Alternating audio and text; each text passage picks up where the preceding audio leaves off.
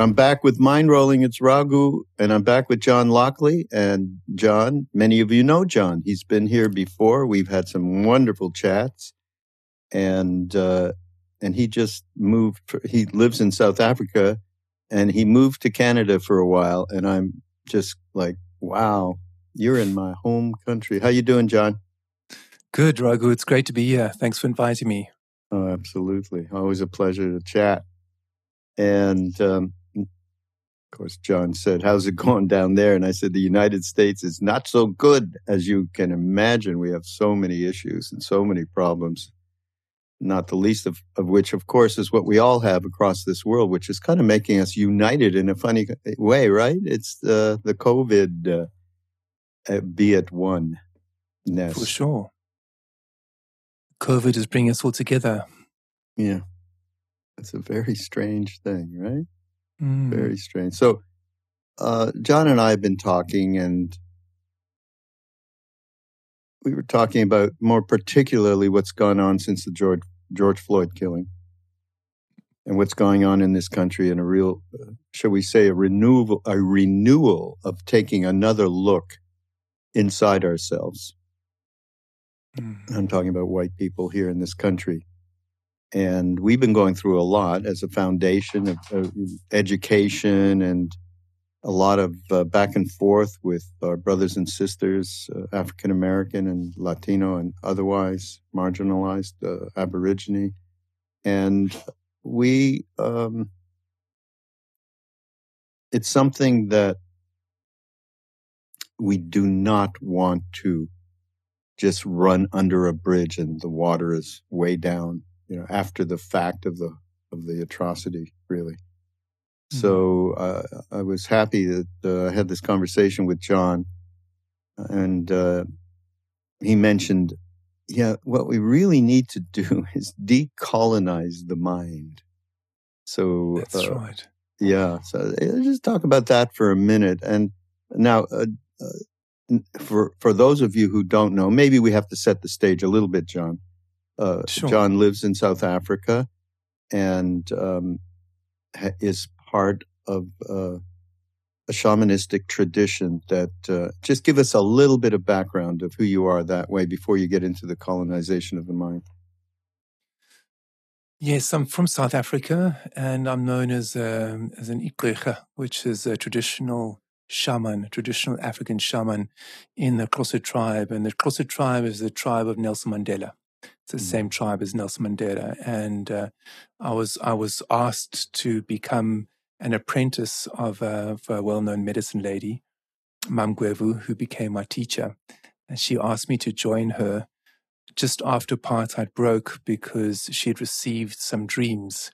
One dream in particular from the Great Spirit, she said, that said that she needed to train someone from another culture to become a sangoma like herself. And then the next day I came through her gate and she said I was the one that she was called to train. And then she called me Utlingulundaba, which means the messenger or bridge between cultures. And then I apprenticed with her for, for just on 10 years. And then they gave me the title of Likrichunkulu, which means senior Sangoma in the Xhosa Nation. So it's, uh, highly it's unusual. Journey. Right. Yeah. Highly unusual and I'm still the only man. only white guy in my in my village or my the township that I was trained. So it's a it's a very unusual position to be in, and uh, and I feel very blessed, and that's mm. why I'm I'm sharing some of my stories with you, Raghu. Mm, beautiful, uh, and I actually really resonated with the decolonization of the mind, decolonizing the mind, on so many different levels. Of course, not just uh, what we're speaking of right now, racial justice. Um, and I like to, uh, I like to speak to the causes and conditions that create who we are by virtue of family, education, school, neighborhood, government, uh, social structure. All of it contributes to who we are. And um, it contributes to the systemic uh, racist racism that lies at the core that is beyond thought. It's it's mm. just an amazing thing. Now, uh, some of the things we've gone through in terms of the education around the foundation has been has been taking. Uh, some of the primary thing is, gee whiz, talk about your upbringing. Who did you hang out with? What kind of school did you go to? And so much of, of this is just total ignorance and unrecognition of of what it is to be a white person versus uh, an African American person, or in, you're in Canada. Uh, I I just think that uh, we need to address the causes and conditions that create this story that we tell ourselves that either we are really upset around uh, neighborhoods that we might have lived in that had black folks in them, black, black families, or we we are people that have lived so easily with black families and we are not racist and so on. Uh, so there's different causes and conditions that create this kind of story that we tell ourselves. And what what were what were the causes and conditions that created the story that you told yourself that was prevalent growing up in white South Africa? Well, it, it was really complicated because the the you know the main institution, which was apartheid government, was telling us the story that that blacks were communists, you know, and communism was seen as the enemy and uh, and that we had to do whatever we could to prevent communism from coming into South Africa. So there was a lot of there was a lot of yeah. It's it's hard to even put it in a few words, but but um, yeah, black people were definitely seen as the other. Um, however, strange things used to happen as well. I mean, people also fell in love. You know, white and black people fell in love in all different forms in all different ways. And I remember in my early days, my parents didn't want me to have an apartheid education. So my dad sent me to a private school because he said that one day apartheid's going to break, it's going to stop being the way it is. And he wanted me to be able to socialize in a normal way with people of different colors. So at my school, in my high school, I had boys of all different nations and different colors. So I was very lucky to to have not been brought up with the full curse of apartheid. Mm. However, when I left the school grounds, I would I would see the army trucks, I would see the police trucks, and I would see the the victimization and oppression of black people. But it was really in the South African army that I that I started to learn, and and I was very lucky in the South African army that I was given the opportunity of becoming a medic, and in the in the medic uh, medical field, I was given a chance to help rehabilitate soldiers, and the soldiers were mostly African um, special forces, black soldiers. And it was there that they started to teach me about the ways of African healing and the ways of ancestors. And, um, and it was incredible because everything I was taught about black people was wrong. And one thing was that black people are stupid. And I'm sorry to say that, but I'm just saying that's one of the prejudices. And I'm not saying that I internalized that or believed it. I'm just saying that's one of the things that was propagated in the government at the time. And I remember even as a boy thinking, how is it possible? Because the people I know in my vicinity can speak three, four different languages, mm. and they are black people whereas most white people can only speak um, maybe one or, or, two languages at the best. So that was the first thing where I felt that there's something deeply wrong here that we are being fed, and I felt that as a child. And um, and then it went from there to a whole lot of other you know negative stereotypes, and I realized that what what it really spoke about was fear. People were really afraid of befriending um, African people, befriending black people because of power so I felt at the root of this prejudice, the root of this, this terrible oppression was actually power and fear. And the, the government at the time, the Nationalist Party or the Nationalist government in the 70s and 80s in South Africa, really wanted to hold on to that power. And the way they did that was in the age old way of, of oppression and negative stereotyping and actually instilling fear in the masses. And now we have a word called terrorism. And anyone you don't like, you call a terrorist. And it doesn't matter what color their skin is, people are going to get their guns and start pointing at them.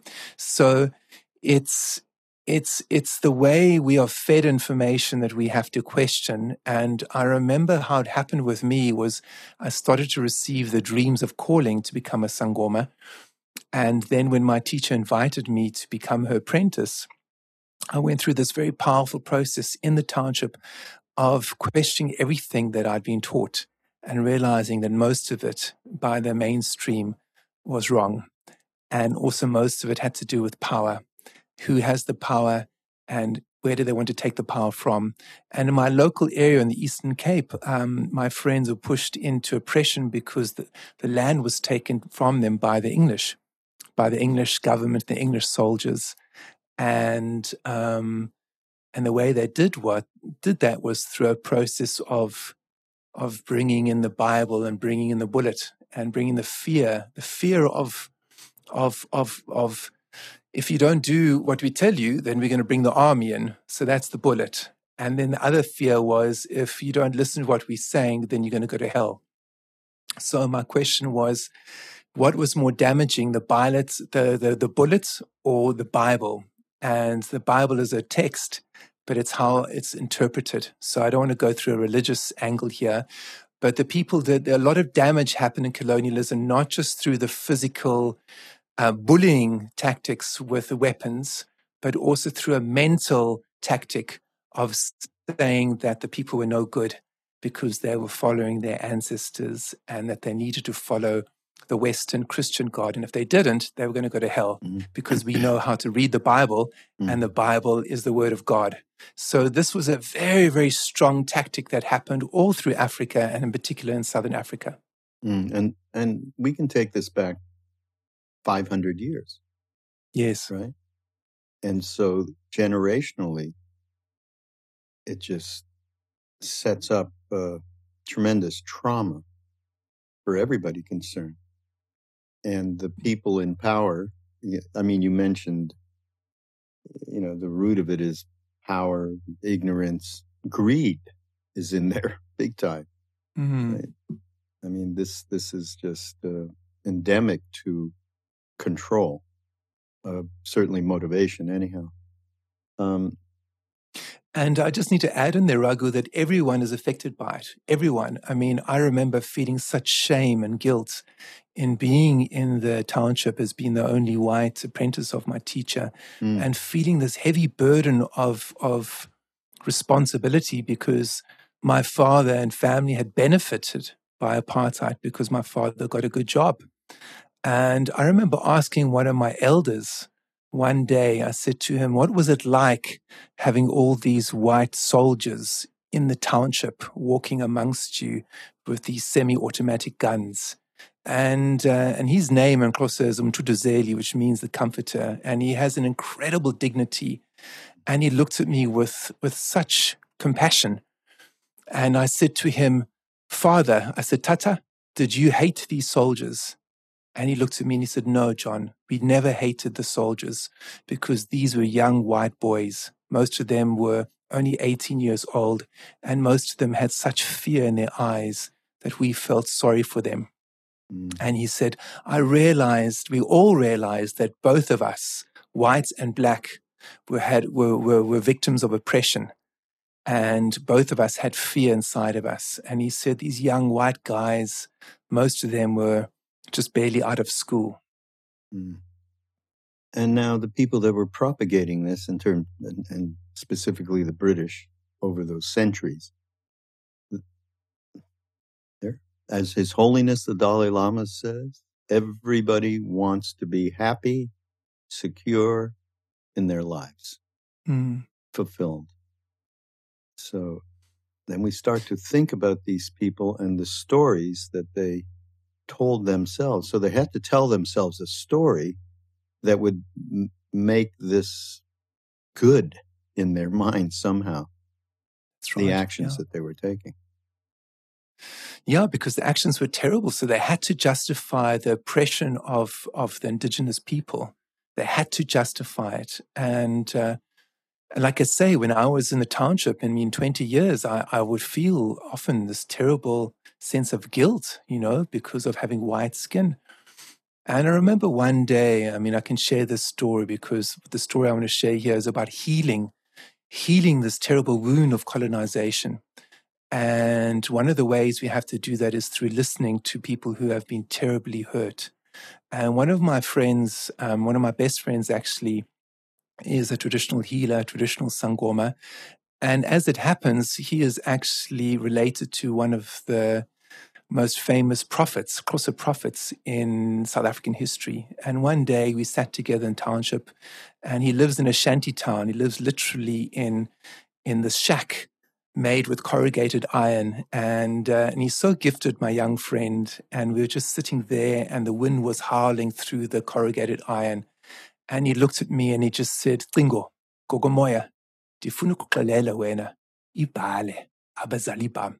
He said, John, I want to share you the story of my people. And I said, okay, Mshlobo I said, okay, my friend. And then he told me how he was related to one of the top prophets in the Xhosa nation. And then he told me how the English people came and stole their land and pushed them into the most terrible poverty you can imagine. Mm. And while he was telling me the story, Raghu, I, my whole body started to shake. And all I said to him, I interrupted him, Raghu, because I felt such shame and guilt and such mm. anger and mm. sadness. And I said, my parents are not responsible. My mother and father have done everything they can to combat racism and to help the people in our vicinity. They are good people. And I carried on like this. And he said, Peza Tlingo, Peza. He said, Stop, John. Just let me speak. And he said, I know your family are good people. And he said, And you are one of my best friends. ukuxelela. He says, I want you to just stop and just feel my heart and feel the suffering in my heart. Please, Tringo. And I said, okay, Mshlobo And I just kept quiet and I just looked into his eyes and he spoke to me for another 10 minutes. And I just kept quiet. And afterwards, things changed because instead of fighting the trauma of what he was experiencing, instead of feeling that I am to blame and I'm responsible because I have white skin, I just let him speak and I allowed my heart just to feel his pain without trying to fix it, without trying to justify it, without trying to change it. I just had to feel his pain. And afterwards, things changed for me and for him. Mm. Wow. I mean, and I have I have been feeling similar things as I've gone through talking to various people, you know, chats on podcasts on Mind Rolling or just informally. And yeah, I mean, it's a very, very tough thing because it's not like we didn't know of the pain and suffering this kind of thing, like George Floyd, is the thing that wakes us up, and that and other police brutality. It needs that, I guess. It does need that. It needs the fear that we're all going through around COVID, uh, the economic fear. Uh, I mean, it's a lot of things that built into one very powerful, traumatic, worldwide incident.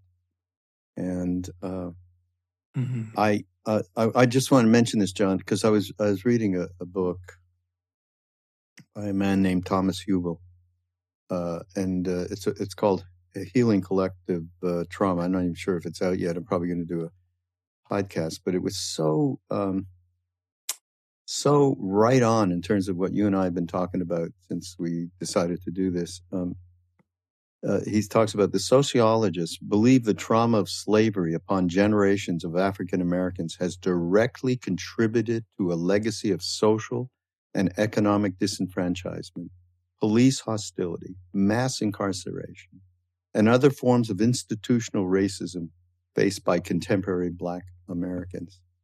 In many majority Black communities today, the symptoms of historical trauma are clearly evidenced. However, rather than eliciting widespread understanding or compassion. Their manifestations of depression, anger, substance abuse, etc., are still commonly used to justify racial resentments and policies of discrimination. Uh, the, the legacy of slavery and the subsequent disenfranchisement of black citizens has resulted in a deep and collective denial of the past on the part of many white Americans, as well as an inability or unwillingness to acknowledge their race based privilege. And uh, this this is from a, a woman named Joy DeGruy, who's a PhD researcher, an author of post traumatic uh, slave syndrome.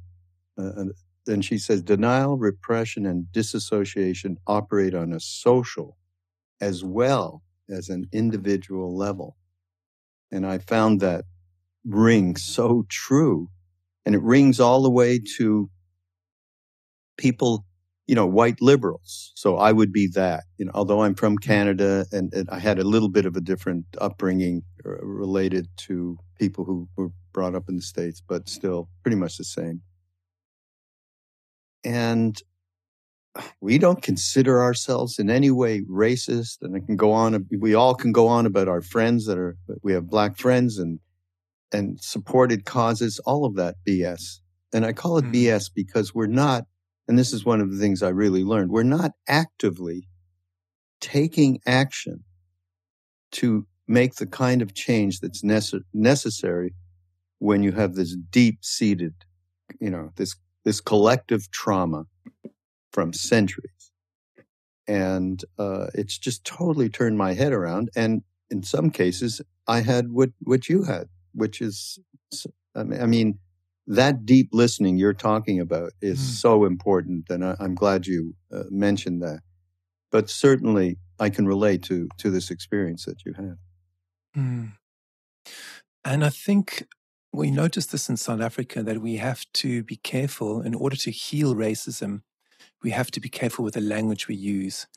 And um, to heal racism, we have to be careful not about about using racist dialogue because it's no good to to replace one form of racism with another. So what would be really good and what we all really have to do is actually unite together, not divide amongst each other. And I think this is what this experience of George Floyd, I think, is teaching all of us that we have to, as Ram Dass says, we have to really love each other. And nature at the moment is suffering. And nature is suffering because human beings are fighting amongst each other. So we all have a responsibility on many different different levels to actually respect one another and respect our differences and be aware of those power plays that happen because power is, is beyond color of skin, although sometimes it can look like it's connected to the color of someone's skin, but it's much bigger than that.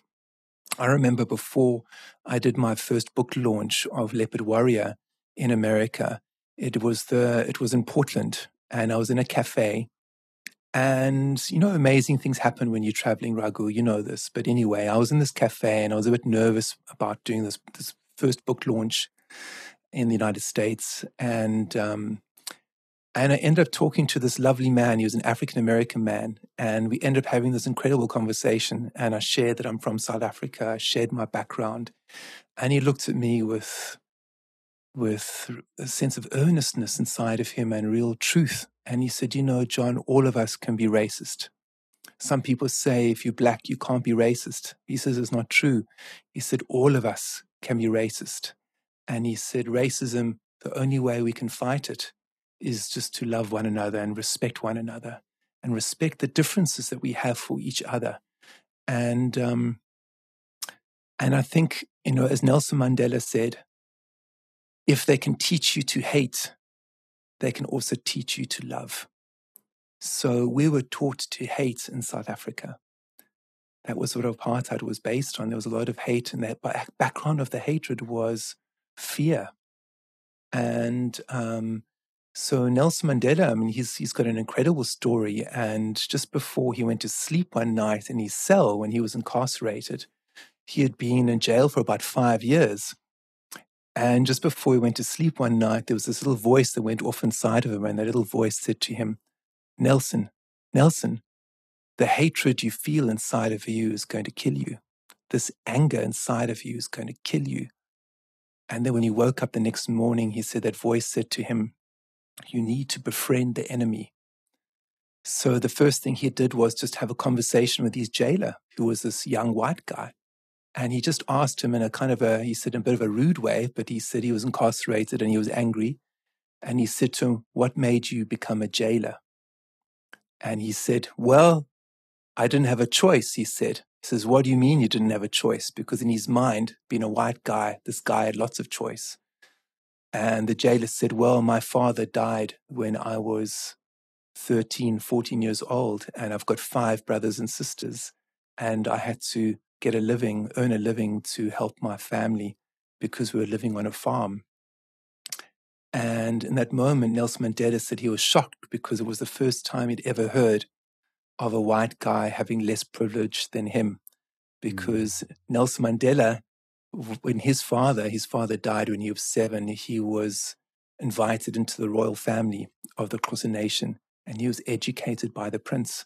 So he had the best education that South Africa could, could provide because the prince was wealthy. So he said to this guy, he said, Well, where was your farm? And he said, Eastern Cape. He said, I'm from the Eastern Cape. Uyasazis Xhosa? Uyathetha Xhosa? He says, Do you know the Xhosa language? Can you speak the language? He says, eh, Ewe mhlobo wam, ndiyathetha kakulu. He says, Yes, I speak the language. Then next thing they started speaking in Nelson Mandela's own language. And later on, when Nelson Mandela became the president of South Africa, one of the people standing next to him was this white jailer who had become one of his closest friends. And he said later on that that experience of befriending the other got him to look at his own anger and hatred and to ask the question is it true? Is it true that all white people are, are devils? is it true that all white people have more privilege than him? All these questions he had to hmm. face. And it was a lesson in South Africa because we have to ask ourselves these questions all the time. Is it true that the other that we are angry with or that we throw our hatred on is, you know, is as we feel that they are, you yeah. know? So it was a lovely story. That yeah, great story, John. Thank you. Thank you. Love that story. And it also points to what I was mentioning earlier about how much we believe in our individual stories as a result of the causes and conditions that create that story. And uh, sometime, um, so here's a here's a case where Mandela heard this story of this young jailer, mm. and through that deep listening, he was. It, it just it was an enlightening moment for him. It sounds like, hmm. and his ability to to do that, of course, was at the core of of, of who he who he was, and uh, I think that that's such an important thing. Our ability to be able to to listen to other people's stories, uh, so mm-hmm. that, that we are not putting him in that other category. It's, but it's it's extraordinarily difficult, and it's kind of uh, just go back a little bit. You mentioned, you know, Ram Dass's thing of, I mean, Ram Dass engaged in social action big time all over, you know, through the decades. And at the same time, there was a love everyone, all one, all of those, uh, you know, very high minded spiritual concepts, which, which are as real as anything else. But in the case, and as I'm finding out, this can be used as a bypass to not do anything mm. because you're already there. You know, it's that, that thing that people do that we all do at one point or another, uh, especially getting on the spiritual path. And that actions need to be taken is, uh, is so self-evident in, in relation to what's going on today. And, and sometimes it's just simple action. It's not just donating money to, which is important too, supporting black businesses, supporting black causes. That's important too. It's, uh, you know, the protests were full of, of, of people of, uh, white skinned people, full of them. That's important too.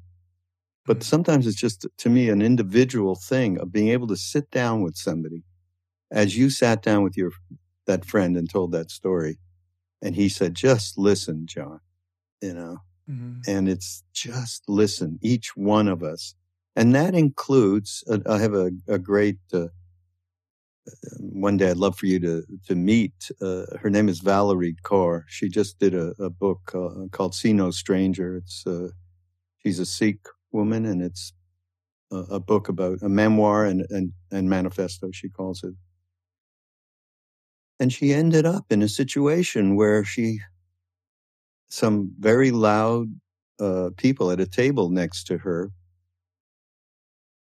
uh, and she was in the middle of writing this book and they were speaking in horrific language about black people. And their prejudice and racism was just wildly out front. And she could not not go as a, you know, and she's a, a, a, a small woman who was going to go over deal with these big guys that uh, that were espousing these horrific things. And she did it in a way that they backed off. And uh, four of the five of them left. And then the one guy that was there actually she sat down with and he said, I'm not a racist. My wife is Latina.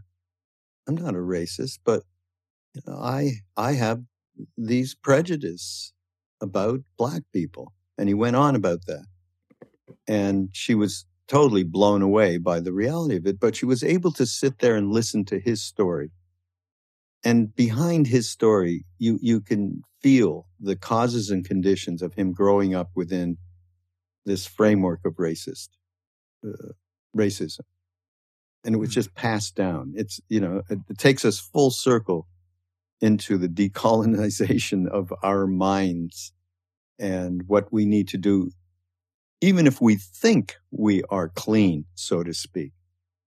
I don't think that we are because this oppression has gone on for so long and it's become endemic in, in communities.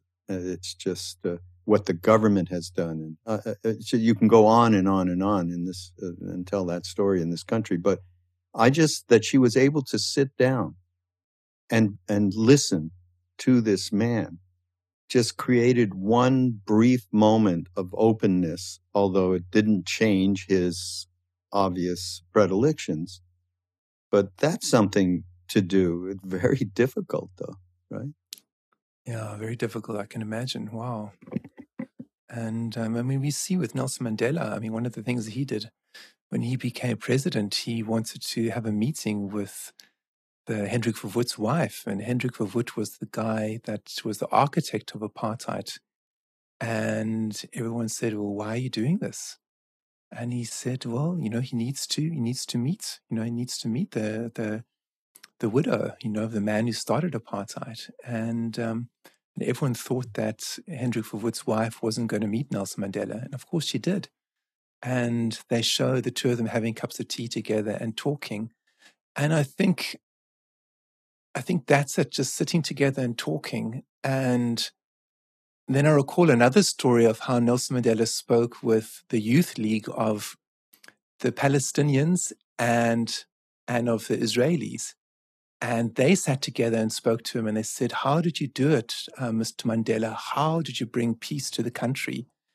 And he said, Well, you know, every day me and F.W. de Klerk would speak together and we discuss what's happening in South Africa. And we would argue and we would shout and we would have um, disagreements. But at the back of all of this, we knew that there was so much going on, much bigger than just ourselves and our own personal disagreements, that if we didn't make peace, that there was going to be war and our communities and our families and our friends would get terribly hurt. So we had to come together and we had to respect one another. And each day as we left, we would shake hands, no matter what the conversation entailed, no matter how angry we got with each other, we would shake hands. And each morning when we met again, we would shake hands and start again. And it's almost like with martial arts. In karate, you bow to your opponent, and at the end, you bow. And this is the rule of combat. And he said to these two young people, the, the, the head of the Palestinian Youth League and the head of the Israeli Youth, Youth League, he said, if you disrespect your opponent, everything is over. He said, I learned in my dealings with F.W. de Klerk that we had to respect each other, which meant listening to each other's viewpoints, even though we might not agree with one another. So I think I think that's what it boils down to. You know, all the minority groups in the world who don't have the power of, let's say, white privilege or, or white people or, or Western colonized people, we have to learn to listen to one another because that's our strength as human beings is mm. we have to learn to listen to all the colors of humanity because that's the way you're going to become stronger yeah and we should talk about yeah go back to decolonizing our our minds and, and we talked about it before around the triggers are really powerful mm. uh, on all levels and uh, you know, around the prejudice and but the shadows that are there are um, very very pernicious because they grab us in a way that is so deep gut level emotional so uh, you know and i know we've talked and you talked about uh, becoming um, I mean, radical self inquiry, which is, uh, I mean, I love the whole self inquiry methodology from Ramana Maharshi in India, that great saint. And I think that's really part of how we can get at uh, decolonizing the mind because until we understand our minds, we, how do, we just don't know even where to start. And so, uh, self, radical self inquiry and, um, and the, the we we talk a lot about inner activism. Ram Dass has talked about inner activism needs to happen alongside of social action, outer action. They both have to happen at the same time. You can't wait until you become enlightened. At the same time, you recognize that as much anger as you bring to any situation uh, is going to have the count. It's, it's just a counter effect. It's going to have the opposite effect of what it is that you're looking to change.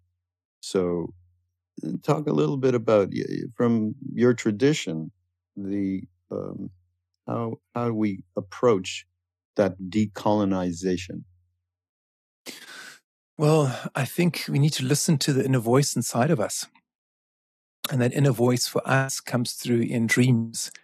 We need to listen to what our dreams are saying to us um, and then being a spiritual person is also about becoming a warrior and being a warrior means to listen to those voices of sadness and grief and shame and guilt, all these voices we need to listen to. But what a lot of people do is when we feel those darker voices, we need to find someone to blame. So we throw it on our government or on our teachers or on the people who are seen as having less power than ourselves, which in the case of apartheid South Africa was black people. And it became an easy scapegoat, you know.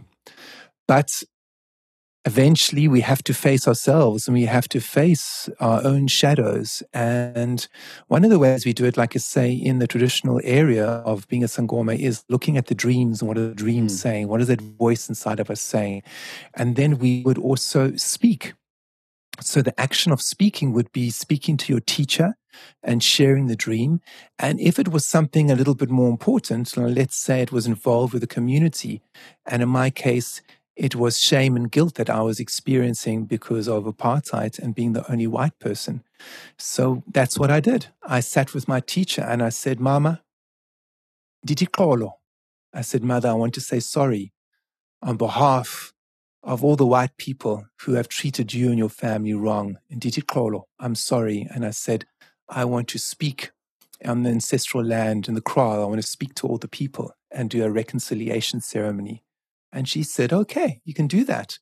Because part of the culture is when something serious happens, you gather together in what we call the kraal, which is basically the sacred land outside the home where all the cattle are kept.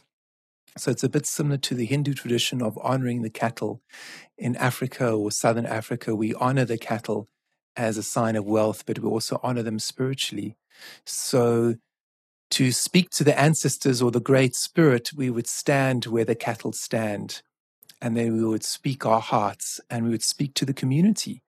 So this is the, one of the things that people would do, and this is what they did during apartheid. They would use their voices and they would sing and they would dance, and they would express to one another and to the wisdom keepers, the ancestors, what is happening and the injustice that they were facing. So I asked my teacher if I could speak on the Holy Land and the Kraal and um, and is this share. when you sorry is it, to interrupt, but is this when you first came uh, came into participating in the tradition? Yes, well, it wasn't straight away. It was probably um, uh, after about five years or six years, just before I became a before I finished my training. I, I was each time I went into the township, I'd feel feel this weight of a, of oppression in terms of guilt, and I had to express it. So all the dreams. All the feelings inside I had to express. So, in traditional African culture, we express what we are feeling. We don't bottle it up. We use our voice, we talk to someone, we dance, we sing, we express the injustice or the pain of what we're feeling in our hearts. And we feel that when you do that, that's how your heart gets energy and that's how your spirit gets energy. So my teacher said to me one day, Kunjani, she said, How are you? And I said, Ndivo Pshlungu. I said, I'm feeling pain. She said, Ngoba, why? And I said, Because I feel there's guilt and shame in being a white person when everyone is suffering around me. And she looked at me with compassion and she said, Abanya abantu basebenza kakubi. Hi She said, some white people behave terribly. Not all white people. And then she said, some black people behave terribly towards other black people, but not all black people. So she said, Abanya abonke basabenza kaukubi. She said, some white people in the human race treat other people in a terrible way, but not all people are bad. She said, don't feel bad about the color of your skin because you and your family are not responsible. And I said, Ewe mam diayaz kodo ndifunuteta. I said, Yes, mother, I understand, but I want to speak to the community. So she said, Okay. So then I went, we went into to her family kraal or her family land, and we gathered all the elders. And then I spoke and I prayed in Xhosa. And then I said to them, because this was resting on my heart so strongly, I said, on behalf of my people, on behalf of all the people I know, on behalf of all the white people I know, I'd like to say sorry. I said, I'm sorry for the way that you were treated by white people. I'm sorry for the colonizers and for the way your land was taken. And I said, on behalf of all these white people and all these ancestors, I need to say, I'm sorry.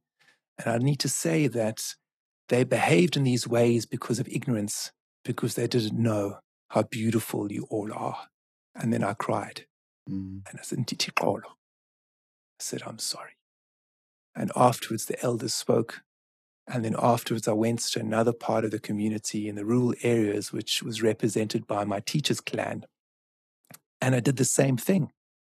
And then we sat down later, and my teacher said, Thank you. I thank you, John, for sharing your heart and making this action of reconciliation. Mm. Mm-hmm. But now you don't need to do this anymore. You've said this, mm. and I've accepted it. Ndiavuma. You don't need to do it again. You need to stand tall the way you are meant to stand and speak from your people the way you're meant to speak. But right now, you are not just a white guy. You are also my adopted son and you also Xhosa. You're an adopted Xhosa man. Mm, beautiful.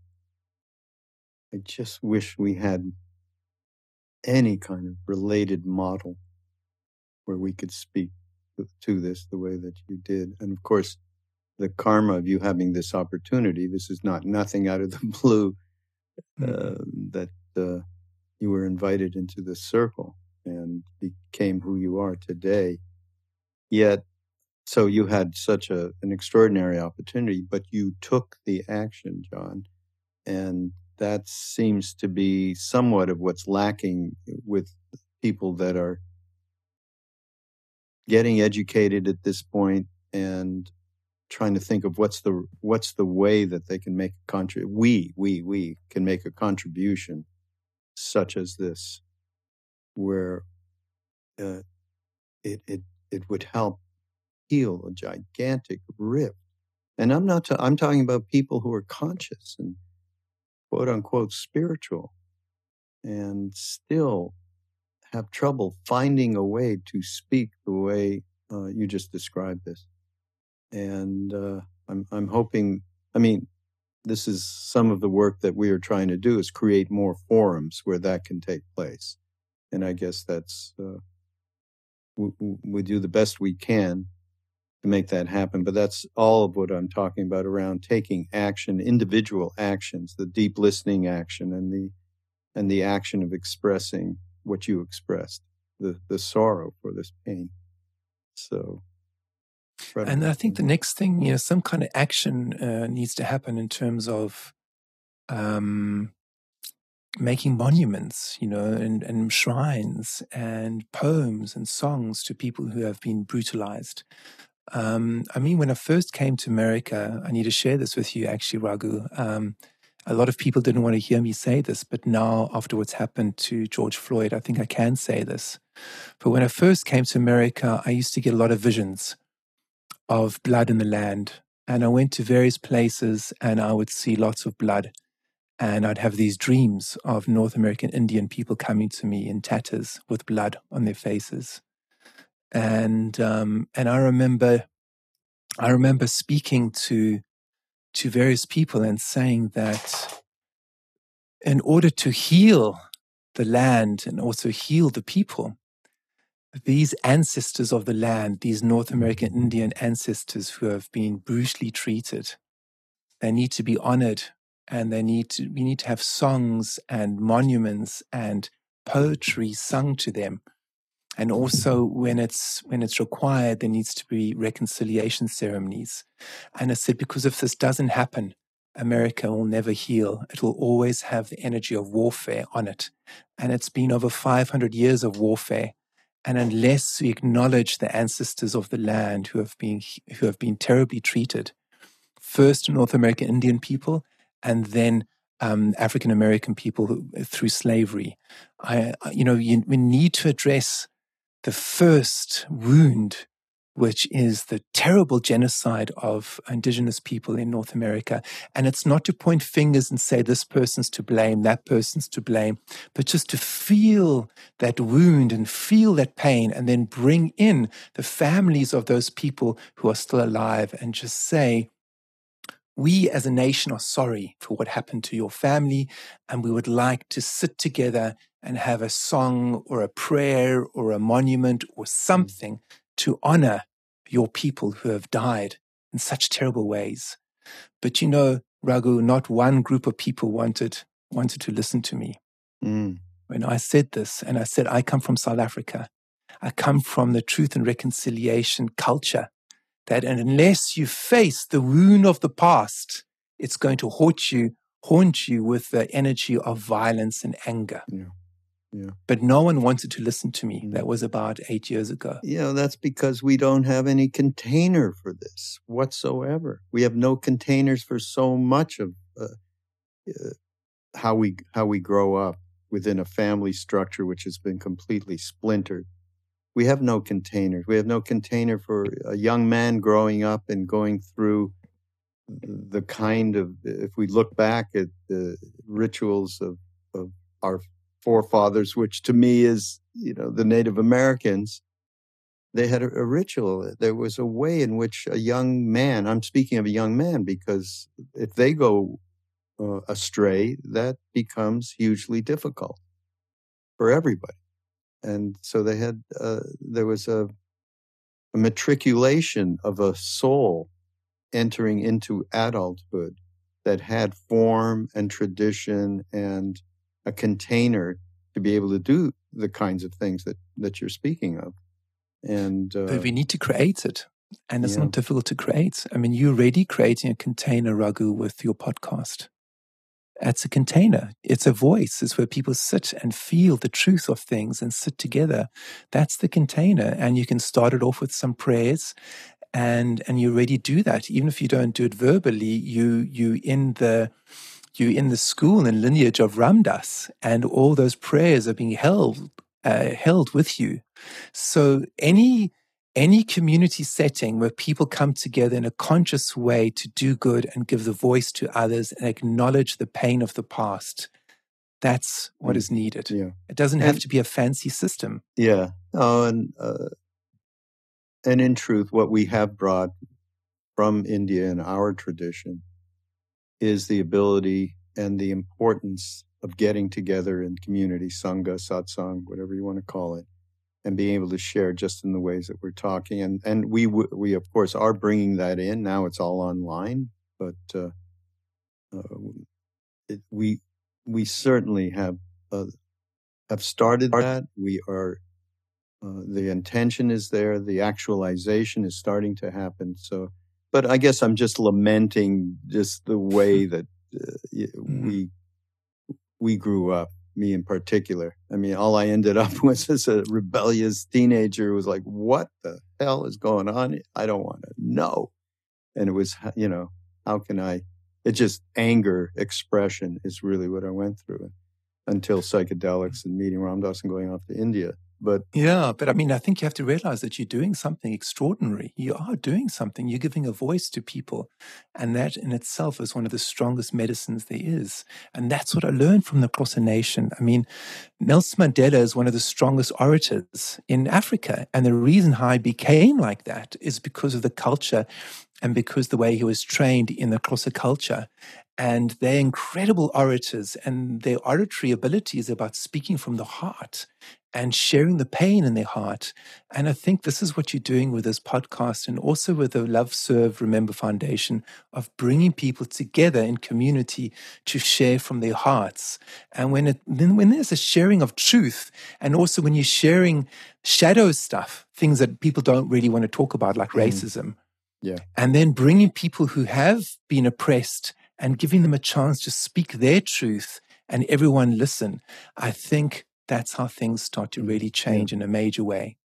yeah, yeah. um, thank you for that. Actually, um, last but not least, before we have to go, I mean, we speak of, uh, and we have been speaking of just, uh, well, just before we got on. How's it? How is it for you all here in, in the United States? And how difficult it is. So many different in so many different areas. Um, there can be an overwhelm that happens, and there is one going on. And uh, I think of resilience. We actually have uh, a uh, a virtual retreat coming up to replace what we were going to do in Maui. It actually was spring, and then it went to August, and we had to cancel it because of uh, obvious reasons. Uh, so we thought, well, what should the theme of this be? And the theme is uh, one of the themes. Uh, actually, the, the main theme is wise hope, which is Roshi Joan Halifax's. Uh, uh, she wrote a beautiful paper around it.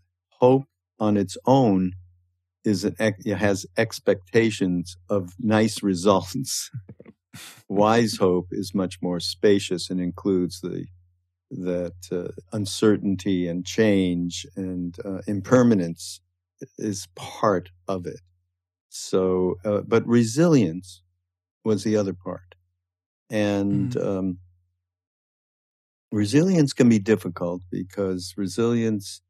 I'm going to be boy. I'm going to hang in there. You know, you're going to hang in there. That kind of that's a a very tight-fisted. Um, not pliable perspective.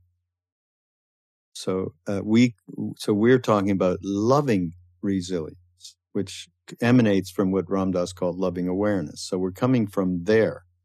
We're not coming from the I ought to and I got to place. It's from again that more spacious place within us that can allow for both the you know what do they call hundred thousand horrible visions, hundred thousand beautiful visions. Mm. And so, but resilience is is very much on my mind lately, and and that's why we thought this would be a, a, great uh, theme. It, by the way, the retreat everybody is at August 28th through 30th, and join ramdass.org mailing list so you'll get an email about it. Mm. Um, but in your in your mind, John, I mean, this is this is very difficult, very difficult worldwide, very very difficult to to be resilient and, and to deal with fear and to deal with the polarizations and uh, the prejudices and so on. Um, how how do you uh, manage to fuel your resilience in a way that's not I ought to? I think the first thing we need to see is that what's happening is correct. It's all about the healing of the world and the healing of humanity, because these um, these various groups of people have been disenfranchised and treated terribly for too long. So this coronavirus is bringing up the shadow of humanity, and and through that, we need to look at all these issues inside ourselves. So through adversity, we build strength. So one of those things that I just need to share with the listeners that through these tough times, just be careful about the inner critic and blaming yourself and trying to become perfect because what the world needs is not perfect people. What the world needs is is human beings that have the ability to feel pain and joy and just be honest. The world is not looking for perfect human beings. Mm. and earlier on you were talking about spiritual bypass and often what does that talk about is is this is this search for for perfection. And part of feeling the grit and grime of the human race is actually to accept that there is a shadow and there is darkness, but you're not making an opinion about it. You're just accepting that this is part of the human race, but doesn't mean that you're going to act out in a dark way. But you need to feel these energies and then do a prayer, um, offer a, a, candle or some or some um, or a flower to the sea, or do some little ritual to deal with your pain and to call on hope and call on joy, but be very, very careful of the inner critic and do not beat yourself up during these times. Mm. If you feel that there's something inside of you that you want to ask for forgiveness, like I felt in South Africa because of my white skin, then go and do it. Go and go to, you say, a home of, of someone or a North American Indian person or and go and put some flowers down on the grave of, of, of someone who's lost their life in a terrible way. Go and make some kind of action and then let it go. And just be aware of that inner critic because sometimes the inner critic can be our biggest um, opponent. Not necessarily the person outside, but inside ourselves. Watch that inner critic and then offer it some hot chocolate, some mm-hmm. candy, a prayer, something like that, and then do mm-hmm. your best. If you feel that you need to do something with your voice and your body and help someone or go and offer us some food to a homeless person, then go and do that and write out that voice inside of you if the inner critic is strong and then make an offering to it with something beautiful and be kind to yourself be kind to yourself because if you if you give in to that inner critic and say that you're a bad person, da, da, da, da, da, is that the truth? No, it's not the truth. Yeah. Yeah. So this is where the work mm. starts. Yeah. Beautiful. So it's like a vision quest, what the world's going through with this incredible pandemic and all the pain and suffering that's coming with it is like a shamanic vision quest. And often it involves some kind of adversity. Often it involves some kind of physical and psychological pain. And often it also involves prayer and calling on the other world to give us strength. And this is the missing piece that a lot of people need to bring in with their practice. And it's mm. something that you do in Love, Serve, Remember in terms of chanting and practice. Yeah. Thank you, John. I'm so glad to hang out with you as usual. Yeah. Thank you. Uh, yeah, I feel our tribe. I feel our tribe for sure. I don't know. Yeah. I mean, I wish one day I could come visit you and I'd love to to come into the community and and just spend a, a, a moment with you. And I'm sure one day that'll happen actually. And uh, we're going to put, uh, yeah, John um, has a couple of great books, and uh, we're going to put all of that in the show notes and links to, uh, I guess at this point, you must be doing online stuff as well. Yes, just webinars. Yeah, so uh, we'll link you to John's website, and you'll be able to take part in them. I mean, uh, talk about a, a, a very refreshing perspective. John gives very refreshing. So, thank you for being here. Thank you so much, John. And uh, we will. Uh, how long are you going to be in Canada? I'm not sure. Um, you may never get out, though. I don't know. know how long I'll be here because it's so difficult with the corona and, and yeah. traveling. So I know. Uh, Once just, you're there, you're there. You're going to be there for I'm a while. here. oh well, let's see what happens. But uh, we shall speak to you sooner than later, I am sure. This is Mindrolling on Be Here Now Network. Go to BeHereNowNetwork.com and uh, check out all the other podcasts. Uh, we have just absolutely wonderful uh, folks that are thought leaders and teachers that uh, are worth checking out. And uh, we will catch you next week. Thanks again. Thank you.